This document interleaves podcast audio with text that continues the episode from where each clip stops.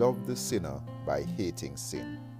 In eternity, sin cannot win, and those who make flesh their twin choose to be separate from our King as he doesn't rape.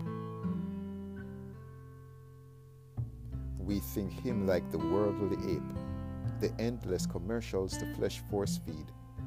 He gave us his pure son to bleed, so he's no helicopter parent. He owns our flesh, yet paid our rent. Each day in flesh comes from on high. The soul that sins must surely die, and that's good news. As Pastor G teaches the pews, he said, "Sing later, tithe later, but die now." To become love, we must to love bow.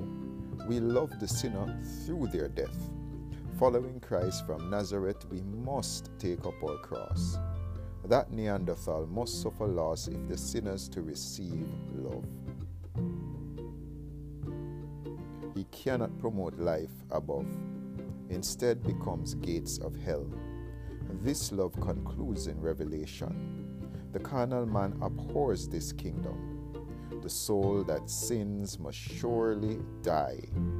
That death to flesh leads to real life, and that's great news.